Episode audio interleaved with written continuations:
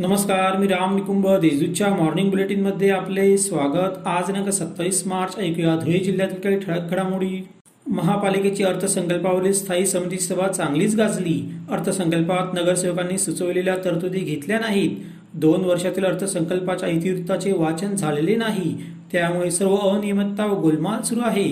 हा अर्थसंकल्पच फेक असल्याचा आरोप सदस्यांनी केला. सभा दुपारपर्यंत तहकूब करण्यात आली होती. शिरपूर तालुक्यात कोरोनाचा वाढता प्रादुर्भाव लक्षात घेऊन बोराड येथील कर्मवीर व्यंकटराव तानाजी रणधीर आयुर्वेदिक महाविद्यालय नॉन कोविड सेंटर घोषित करण्यात आले.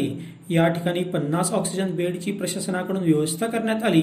त्या कामाची तहसीलदार आबा महाजन यांनी नुकतीच भेट देऊन पाहणी केली.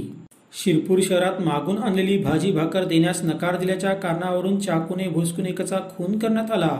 बुधवारी रात्री ही घटना घडली. या प्रकरणी शिरपूर शहर पोलिसात एकावर गुन्हा दाखल झाला आहे. पोलिसांनी संशयिताला अटक केली आहे.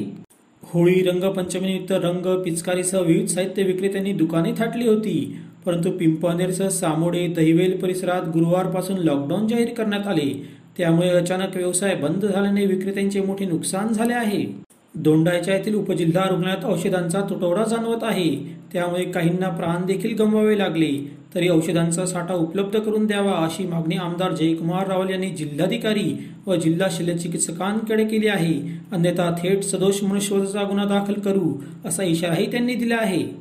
दोंडायच्या येथील हस्ती विद्यारंभ सेमी इंग्लिश बालवाडी या पूर्व प्राथमिक शाळेला educational world दिल्लीतर्फे pre school and jury award प्राप्त झाला आहे. याबद्दल शालेय समिती चेअरमन कैलास जैन यांनी आनंद व्यक्त केला.